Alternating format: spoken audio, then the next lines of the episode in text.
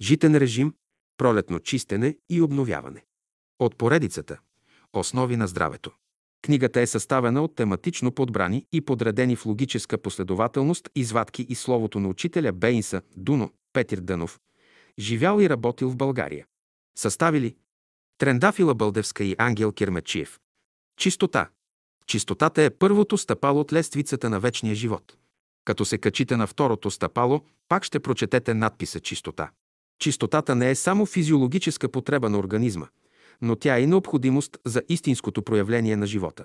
Без чистота, лична или обща, никакво развитие не може да има. Чистотата е първо необходимо условие за правилното развитие на човека. Чистотата повдига човека, а не чистотата го понижава. Съвременните хора се нуждаят от чиста храна, чиста вода, чист въздух и чиста светлина. Те се нуждаят още от чисти мисли и чувства. Това представя божественото начало в човека. Чистотата е израз на съвършения живот. Само съвършеният живот може да бъде чист. Само съвършеният живот дава чистотата. Там, дето се забелязва известна нечистота, значи животът не е съвършен. Ако искаш да бъдеш здрав, тялото ти трябва да бъде чисто. Ако искаш да бъдеш щастлив, сърцето ти трябва да бъде чисто. Ако искаш да бъдеш поет, да имаш светли идеи, умът ти трябва да бъде чист. Чистият човек, външно и вътрешно, е абсолютно здрав. Човек може да бъде обичан, докато е чист. Влезе ли в него един елемент на нечистота, всички се отказват от него. Всички оттеглят любовта си. Колко велико нещо е да бъде човек чист в света. Върху тази чистота почиват всички идеи, всичкото щастие, здраве и цялото блаженство на човечеството. Чисти, чисти трябва да бъдете. Човек трябва да поддържа чистотата на тялото си с често миене, изпотяване, преобличане, чесане на косата и така нататък. Човешкият ум представя една от тръбите на божествената канализация, вследствие на което той трябва да бъде абсолютно чист, без никакви подпушвания, без никаква кал, без никакви заблуждения. Всяко странично желание, всяка нечиста мисъл, всяка крива постъпка са кал, която запушва ума и сърцето на човека. Те са кал, която същевременно ограничава всички благородни пориви на човешката воля. Човек трябва да има чисто сърце. Да има човек чисто сърце, това значи да се намира в здравословно състояние на своя организъм. Чистото сърце е извор, колкото повече дава, толкова повече изтича от него. Като приложи чистотата към тялото си, човек започва да мисли за чистотата на чувствата и на мислите си. Чисти чувства са уния, които са лишени от всякакъв егоизъм. Чистите чувства изключват всякакво користолюбие. Когато доброто функционира в човека, той мисли, чувства и постъпва право. Има желание в човек, които могат да убиват и да причиняват пакости. За пример, желанието на човека да има много мъже или много жени е опасно за самия него. Хората се обявяват против многоженството по външна форма, но имат много желания, много мисли и чувства, на които искат да дадат път да се проявят и реализират. Това не е ли пак многоженство? Когато едно семейство има много деца, това не е ли многоженство? Чистотата е вътрешен процес. Тя има отношение към съзнанието на човека. Следователно бъдете чисти в съзнанието си, да не допуснете нито една лоша мисъл, нито едно лошо чувство или желание. Разумният човек се стреми към правилна обхода с хората и със себе си. Той е внимателен в мислите, чувствата и постъпките си, стреми се да не причини с тях някаква вреда на ближните си, нито на себе си. Чистотата е качество на душата. Не нарушавайте чистотата, която Бог е вложил във вашата душа. Пазете божествената чистота, вложена в душата ви. Докато пазиш свещено чистотата на душата си, ти си човек. Всяка нечиста мисъл, всяко нечисто чувство и всяка нечиста постъпка понижават човека. Чистотата е първото условие за правилни отношения между човешката душа и Бога, между човека и разумните същества. Чистият е запазен от всякакво гниене и вкисване. Блажеви чистосърдечните, защото те ще видят Бога, да видиш Бога. Това значи да можеш да се качваш в висшите светове, между разумните същества и да слизаш долу, между нишите същества, без да се подаваш на техните влияния, без да се заразяваш от техните слабости и пороци. Чистене. Човек трябва да работи върху себе си, да се освободи от нечистото и да остане в него само божественото. Започне ли с чистотата, човек е направил вече крачка напред в живота. Всеки от вас трябва да се отличава с силен стремеж към чистота. Да се чисти човек, Това е една от главните задачи на неговия живот. Да се чисти човек, това значи да придобива онова здравословно състояние на организма си, при което всички мрачни мисли, отрицателни чувства се отаяват на дъното и се изхвърлят навън. Само при това състояние човек може да работи добре и плодотворно. Вие трябва да се изчистите от външната нечистота. После ще се изчистите и от вътрешната си нечистота. За да живеем добре, ние трябва да пречистим своята плът, да я изтъчем от чиста, фина материя, за да възприема светли и възвишени мисли. Докато е жив, човек трябва да се чисти. Ще изчистиш първо устата и стомаха си, отдето иде миризмата. Същевременно ще развиваш обонянието си, сам да разбереш доколко си се изчистил. Ако дъхът ти мирише, а ти говориш на хората за Бога, мислиш ли, че ще те слушат? Щом си отвориш устата, те ще избягат, да бъдат далеч от тебе. Ще се молите, ще работите върху себе си, да се пречистите. Неврастенията, недоволството, болестите в човека се дължат все на нечиста материя, на нечиста кръв в организма му. Тази материя, тази кръв трябва да се пречисти. На всеки човек, като на химик, е дадена известно количество материя, която той трябва да пречисти и обработи. Когато пречисти и обработи материята, която му е дадена, само тогава човек може да мисли, чувства и действа правилно. Тъй, щото запитате ли се какво трябва да правите на земята, ще си отговорите – аз съм дошъл на земята да пречистя и обработя известно количество материя, т.е. да я организирам. Щом свърша задачата си, свободен съм да напусна земята, когато пожелая. Всеки човек, който е дошъл на земята, се е облякал с материя, взета от неговия народ. Като българи, вие носите дреха, т.е. плът, изтъкана от българска материя. Следователно, като българи, вие трябва да работите върху себе си, да се освободите от уния недъзи, свойствени на българската материя или почва. Като човеци пък всички хора имат общи задачи да преодоляват в себе си някои общочовешки качества. За пример, като човек, никой не трябва да лъже.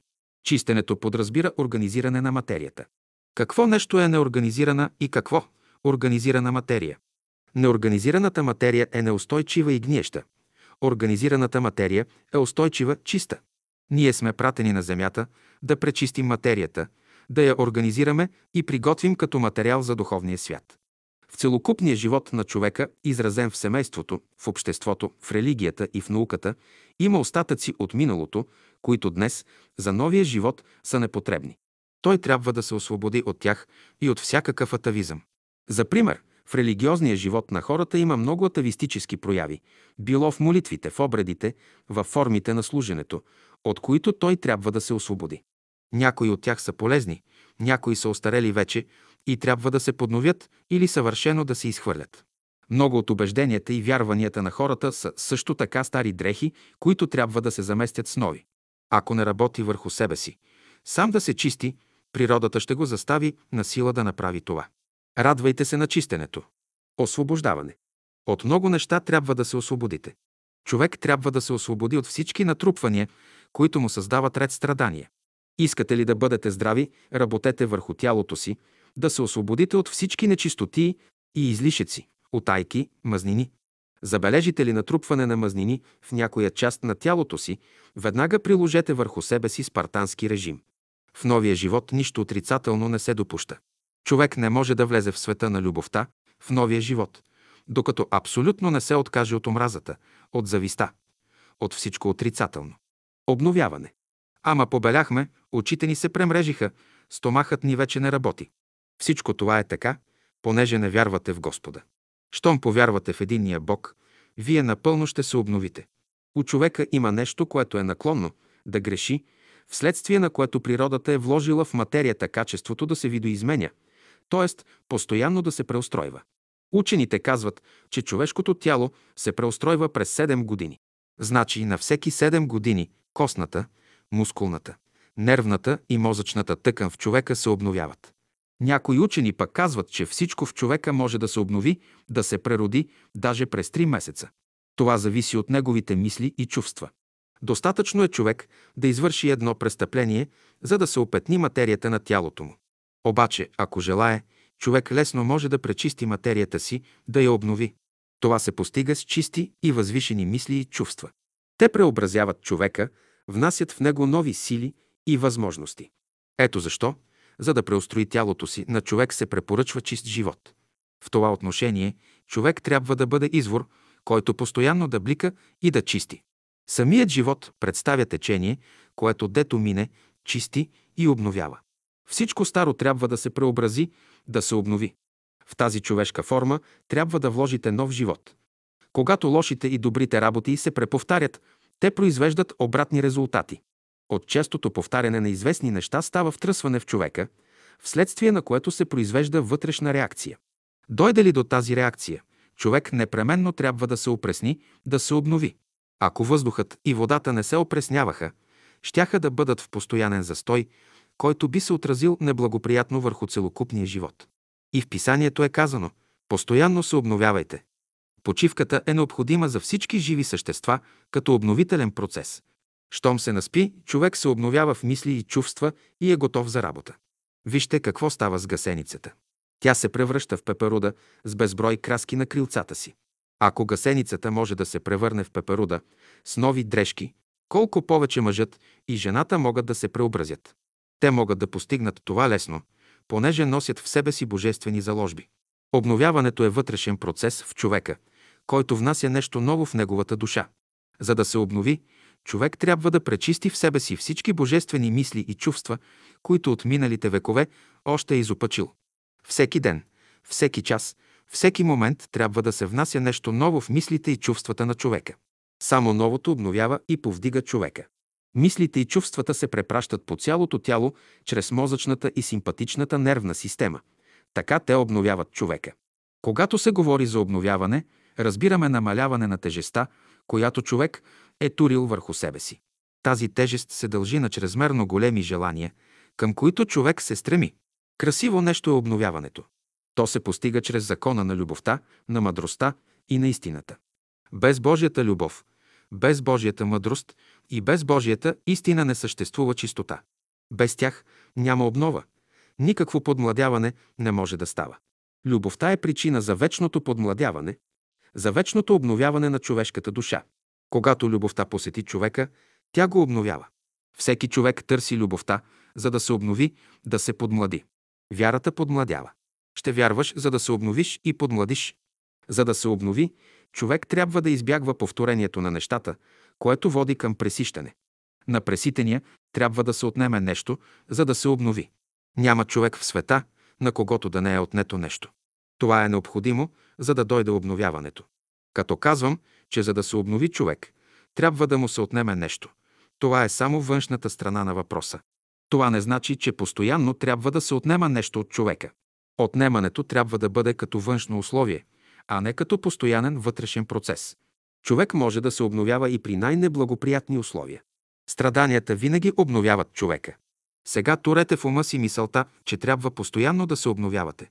По какъвто да е начин, човек трябва да се обнови. Не мислете, че това обновяване ще ви наложи да влезете в съгласие с окръжаващите. Не, щом искате да се обновите, не мислете за времето. Дали е облачно, дали вали сняг или дъжд, за нищо друго не мислете, освен за обновяването. Трябва да се спирате главно върху уния методи, които помагат за вътрешно обновяване. Най-важният въпрос за човека е въпросът за вътрешното обновяване. То седи във връзка с доволството. Щом станете сутрин, започнете да работите с най-малките условия, които ви са дадени. Не е въпрос да се лекува човек, за да се поправи. Нека не говорим за лекуване и поправяне, но за обновяване и подмладяване. Ако човек изключи от себе си насилието, лъжата и злото, той ще се свърже с божественото начало в себе си. Тогава всички болести, всички недъзи в тялото, умът и сърцето ще изчезнат. Те ще се съблекат от нас така, както змията съблича кожата си. Тогава у нас ще влезе нещо ново, нова мисъл, ново чувство, които ще ни подмладят. Подмладим ли се ние и светът около нас ще се преобрази. Пречките, които до тогава са съществували в ума и сърцето ни, ще се премахнат и ще почувстваме доброто във всичката му вътрешна красота. Да пресъздаде човек ума, сърцето и тялото си, това значи да се обнови. Това не е еднократен процес, но многократен. Човек трябва вечно да се обновява. Значи задачата на всеки човек е да работи за своето вечно обновяване. Всеки ден човек трябва да се обновява. Тази е новата философия на живота. Като живееш, имаш възможност всеки даден момент да се обновиш и очистиш. Достатъчно е да повдигнеш мисълта си към Бога, за да се обновиш.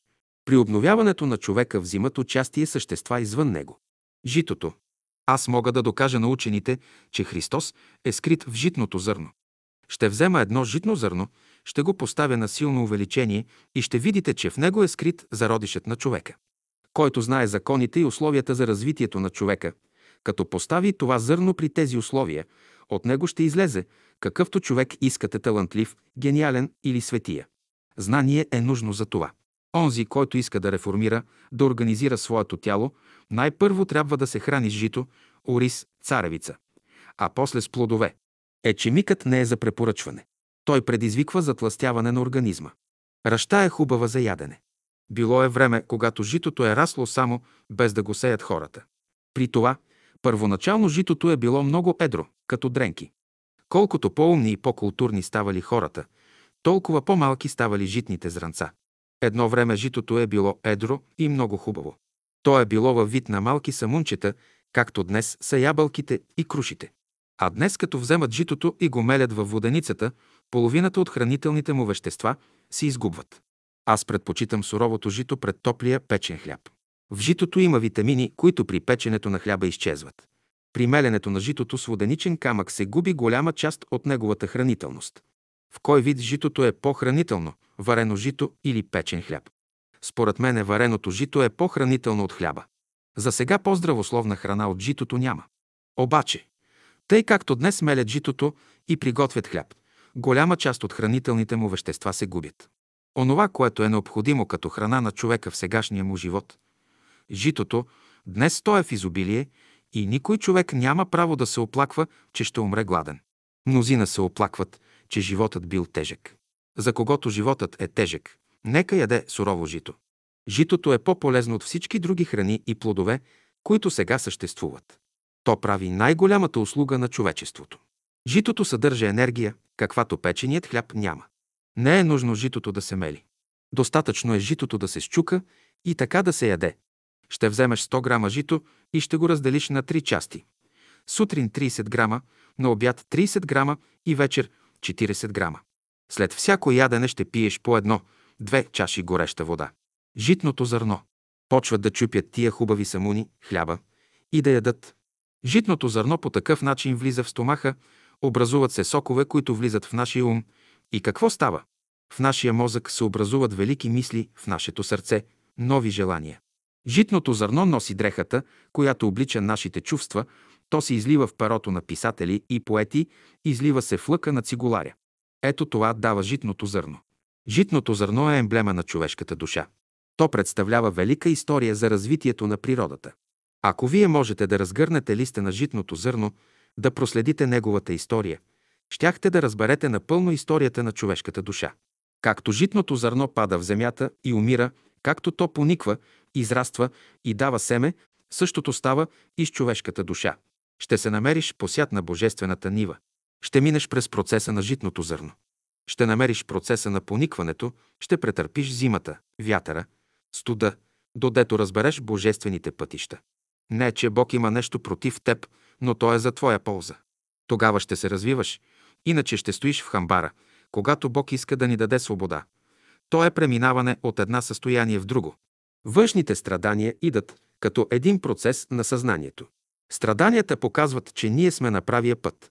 Щом страдате, бъдете сигурни, че се намирате на правия път.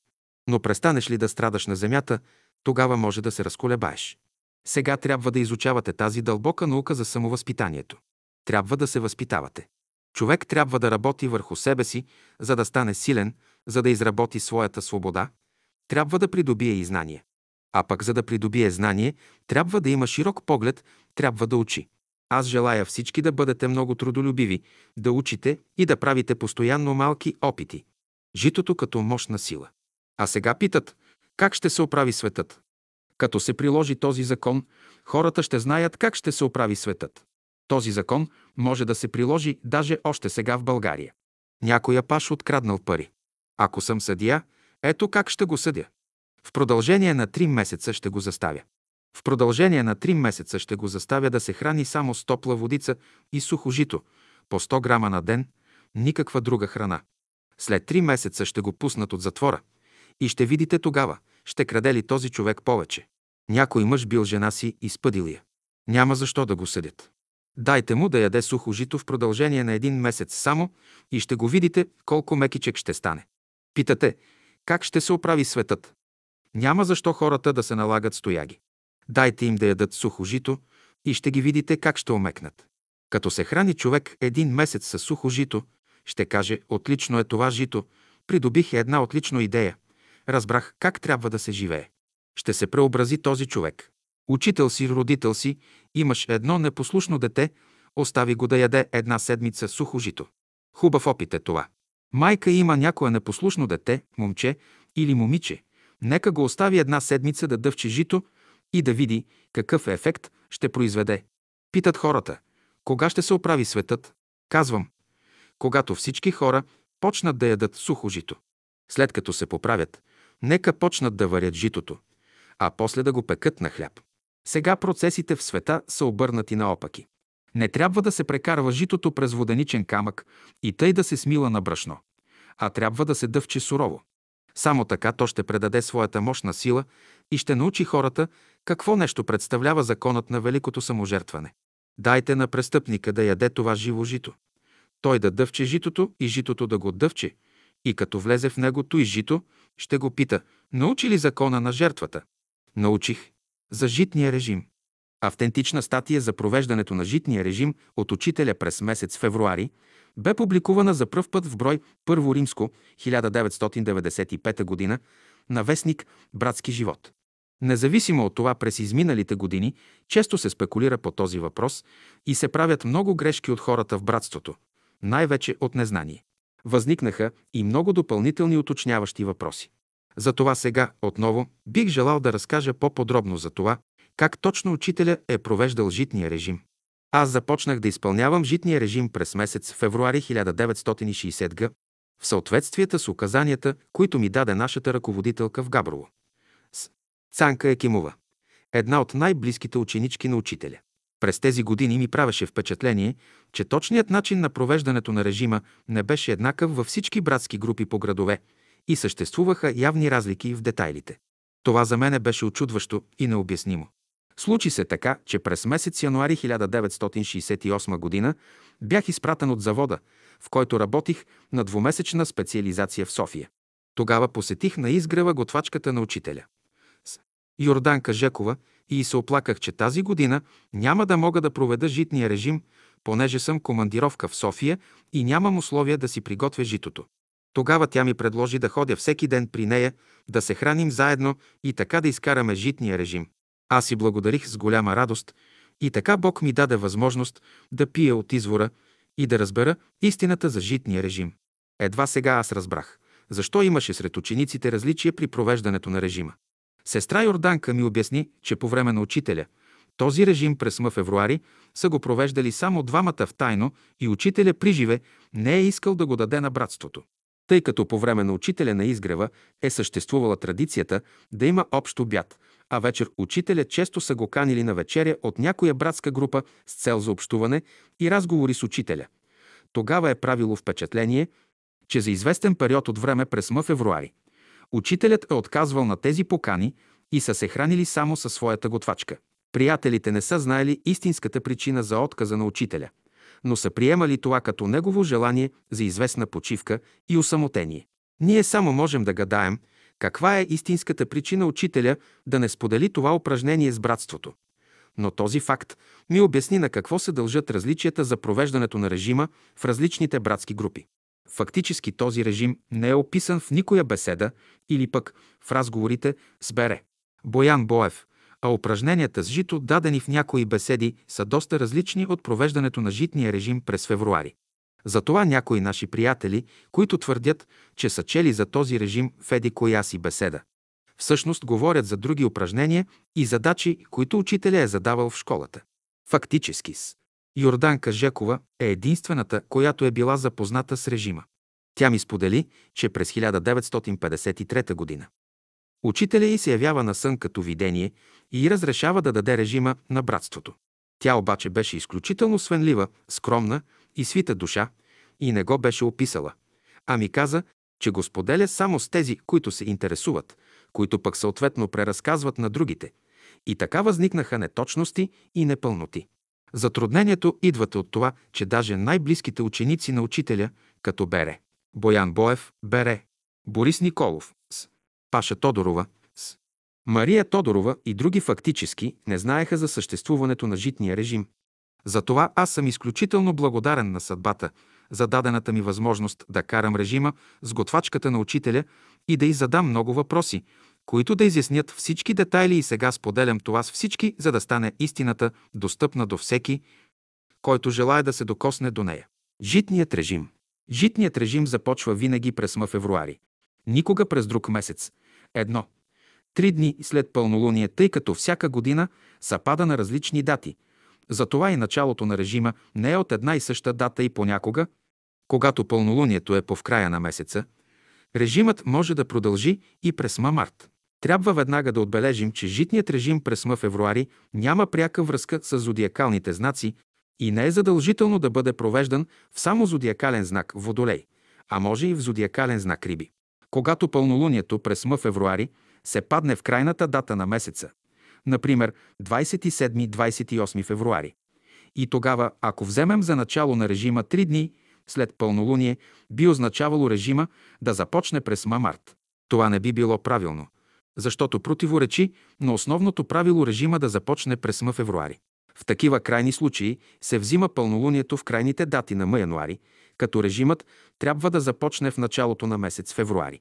Като отчитаме дневната цикличност през седмицата, най-благоприятно, но не задължително, е режимът да започне в сряда, за да се отпусти на десетия ден в петък.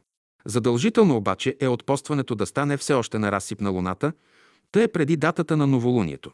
Житният режим продължава 10 дни. През м февруари природата още спи, зимен сън и ние трябва да пречистим физически и духовно организма си, за да можем да възприемем праната, която е в изобилие в началото на пролета. Учителят е избрал м февруари като най-подходящ период за прочистване на организма. И наистина м януари е все още много рано, а температурните условия са често много сурови, което би изтощило организма ама март е вече късно в условията на умерения пояс. Подготовка. На първия ден сутринта се казва един път формулата. Господи, приеми ме в лечебницата на природата за 10 дни. Всеки ден трябва да се употребяват. 100 грама жито, то съдържа всички елементи необходими за поддържане на живота. Три ябълки за сърцето. 9 ореха за мозъка. Мед за кръвта. Минимум литър и половина преварена вода. Необходимо е плодовете да бъдат най-хубави и здрави, а водата да бъде от някой чист извор, а не от водопровода, защото последната е хлорирана и нечиста. Не се препоръчва и минерална вода, защото тя е по-наситена с някои минерални соли в съответствие с нейния происход. Идеалният случай би бил да разполагаме с рилска вода и най-вече от чешмичката ръцете, които дават. Приготвяне на житото. 100 грама жито се измива много добре от вечерта и с лъжица се слага в добре запазващ топлината еднолитров термос. Залива се вряла вода почти догоре и термосът се затваря добре, за да може житото да няма достъп до въздуха. На сутринта внимателно си излива от термоса само житната вода и се изпива на гладно, половин един час преди закуска, като се добавя мед и лимон на вкус. Необходимо е тази житна вода да се задържа малко в устата, като се дъвче, а не да се изпива на едри глътки, защото водата е изключително силна и концентрирана храна. Житната вода е също и много силно лекарство, което учителя дава за лекуване на нерви, като в този случай тя е необходимо да се пие 40 дни. Така че тези, които искат да се лекуват, биха могли след завършването на житния режим 10 дни да продължат да пият житната вода. Горепосочената житна вода има тази лечебна сила сама в случая, а житото е грухано. Ако житото е сурово, водата не може да проникне през обвивката на житните зърна и да поеме жизнената им сила.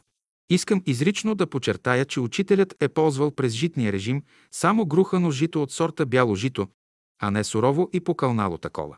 Това трябва да се има предвид от всички, които искат правилно да проведат житния режим. Употребата на сурово жито е друго упражнение, дадено от учителя в беседа, която обаче не се отнася за житния режим през февруари. Дневната порция жито се разпределя на три части, като е желателно. След отсипване на съответната част, останалите части да останат в добре затворения термос, което запазва житото в свежо и прясно състояние, докато, ако то се отсипе сутринта и стои на открито, то се окислява от въздуха и губи своята хранителност. При всяко от яденетата се изяжда съответна част от житото, една ябълка и три ореха. Желателно е около част преди ядене да се изпиват поне две чаши преварена вода с мед и лимон. Практически сутринта тази роля изпълнява житната вода. Ако не се пие достатъчно вода, организмът се обезводнява и житният режим се кара трудно. Затова пиете вода колкото може повече, но само преварена такава и никога студена, непреварена. Тук искам да спомена, че когато бях с готвачката на учителя, първоначално аз слагах малко мед във водата и така го пиех разтворен. Забелязвайки това, тя ми направи забележка. Учителя не правеше така, но как, запитах аз. Нали науката препоръчва медът да се разтвори, а не да се приема концентрирано. Тогава тя ми обясни, че учителя е взимал с малка чайна лъжичка мед и го е слагал в устата на горното непце. След това е отпивал от водата, в която капвал по няколко капки лимон. Водата е задържал достатъчно дълго в устата си и я е дъвкал. По този начин тя е разтваряла меда в устата и така я е поглъщал. Но защо е правил така, попитах аз. Първоначално и аз не знаех, каза тя, и за това го запитах, и той ми обясни, че най-висшите духовни центрове в мозъка на човека се хранят само от веществата, които се приемат чрез устата и че соковете в стомаха са много груби за тях. Освен това, каза тя, учителя веднъж ме запита. Сестра, вие колко пъти дъвчете житото преди да го глътнете? Аз конфузено отговорих. Учителю, нали знаете, аз съм бързичка и така, набързо, набързо. А не, поклати глава учителя, трябва да се дъвче 99 пъти. Той винаги подчертаваше, че храната трябва да се дъвче продължително и внимателно, за да се хранят духовните центрове и за да бъдем здрави. Тези, които дъвчат малко и задържат храната малко в устата си, казваше той, не могат наистина да бъдат духовни хора, защото техните духовни центрове гладуват. Преди да изядем ябълката е необходимо да я подържим в ръката, да я разгледаме внимателно, да се свържем с нейната аура, да й се порадваме, да благодарим на дървото, на слънцето и така нататък. При ядене трябва да спазваме даденото ни от учителя правила. Хранете се с любов и благодарност. Тук е мястото да споделя един интересен случай, който ми разказа с Йорданка. На петия ден на обяд, след като си изядохме житото, учителя каза рекох. Идат, аз веднага погледнах през прозореца, мислейки, че някой ни идва на гости. Учителят се засмя и каза.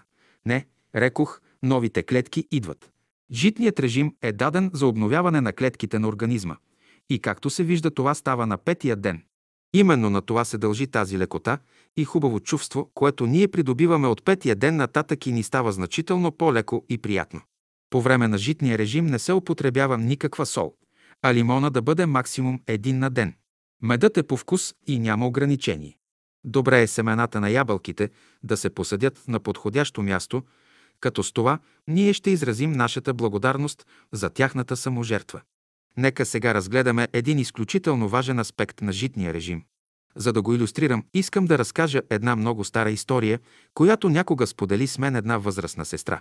Бях много болна и с всеки месец ставах по-зле. Лекарите не ми помогнаха и само влушаваха положението ми. Накрая реших да се обърна към учителя за помощ.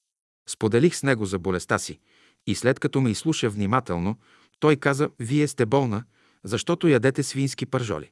Но, моля ви, учителю, възразих аз, от 17 години съм вегетарианка и не съм опитвала и хапка месо. Да, каза учителя, но аз имам предвид не физическата храна, а вашите мисли и чувства. Този случай много добре показва, че истинското, пълното вегетарианство, както и постът, са наистина такива и ще допринесат полза само ако са в трите свята – т.е. физически, духовния и божествения.